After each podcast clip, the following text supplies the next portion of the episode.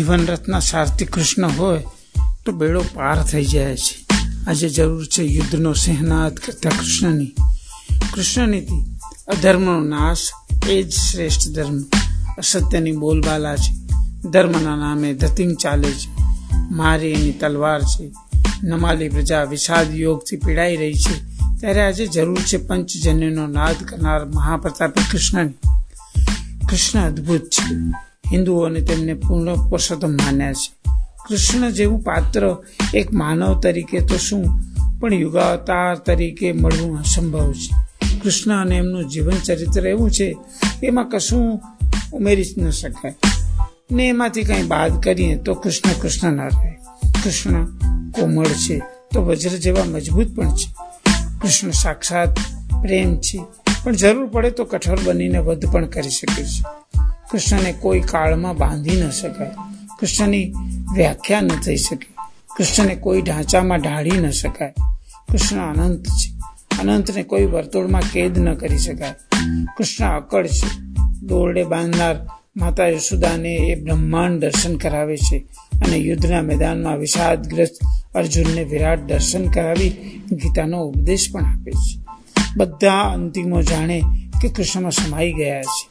દ્રૌપદીના ચીર પૂરતા કે બાળ સખા સુદામાના મુઠ્ઠી તાંડોલ આરોગી તેમનું દારિદ્ર્ય દૂર કરતા કૃષ્ણ એક ક્ષણમાં શિશુપાલનું માથું ધડથી ઉતારી લેવામાં અચકાતા નથી.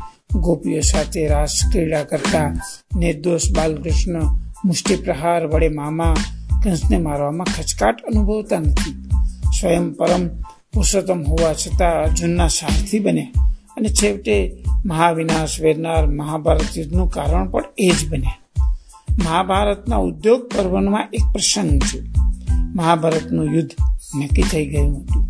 વર્તમાન સમયમાં રશિયા અને યુક્રેનના યુદ્ધ સમયે બંને દેશો વિશ્વના અન્ય દેશોનો સાથ, સહકાર અને મદદ મેળવવા માટે રાજદેરી રસ્તો અપનાવે છે.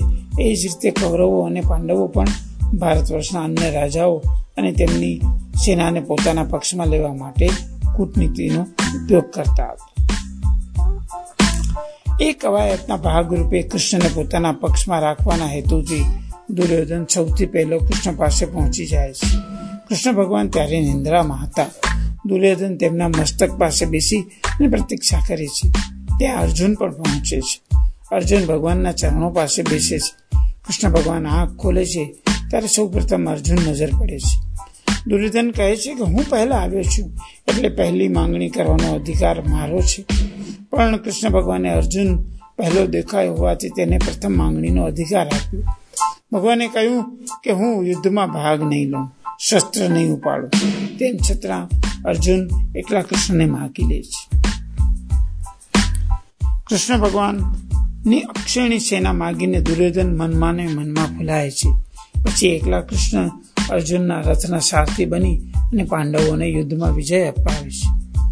યુદ્ધ રણ મેદાન ઉપરનું હોય છે કે જીવનનું કૃષ્ણ જેની સાથે હોય તેનો જ વિજય થાય. યે તો કૃષ્ણ તો જય કૃષ્ણ હોય ત્યાં ધર્મ હોય. ધર્મ હોય ત્યાં વિજય હોય અને કૃષ્ણ હંમેશા ધર્મના પક્ષે જ હોય. મહાભારતના સ્ત્રી પર્વમાં ગાંધારી કૃષ્ણને શાપ આપે છે. તેની કથા છે. કૃષ્ણ પાંડવોને લઈને ગાંધારી પાસે જાય છે. ગાંધારીનું મન પાંડવો પ્રત્યે વેરથી ભરેલું હતું. ગાંધારી પાંડવોને શાપ દેવાની અણી પર હતા, ત્યારે ભગવાન વેદ વ્યાસ પ્રગટ થઈ ને કહે છે ગાંધારી, તારી જીભ ઉપર જે વાત છે તેને રોકી લે. તે જ તારા પુત્રને કહ્યું હતું કે, જ્યાં ધર્મ છે ત્યાં વિજય છે. એ ધર્મને જાણનારી, તું અધર્મનું આચરણ કરવાનો વિચાર છોડી દે. ગાંધારીનો ક્રોધ શાંત થાય છે. પાંડવો બચી જાય છે.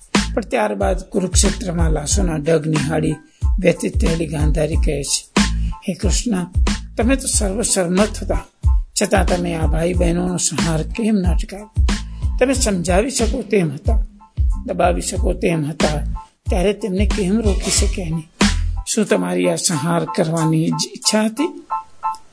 તેમ હોય તો તેનું ફળ તમે જ ભોગવો.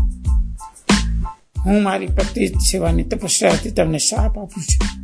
તમે બંધુ બાંધવો પુત્રો પૌત્રો આદિનો નાશ થઈ ગયા પછી એક અનાથની જેમ માર્યા જશો. આજે જેવી રીતે ભરત વંશની સ્ત્રીઓ વિલાપ કરે છે, તેવી રીતે વૃષણી વંશની સ્ત્રીઓ પણ માતા પછાડીને રોશે. શું ગાંધારીએ કહ્યું, તેમ કૃષ્ણ યુદ્ધખોર હતા?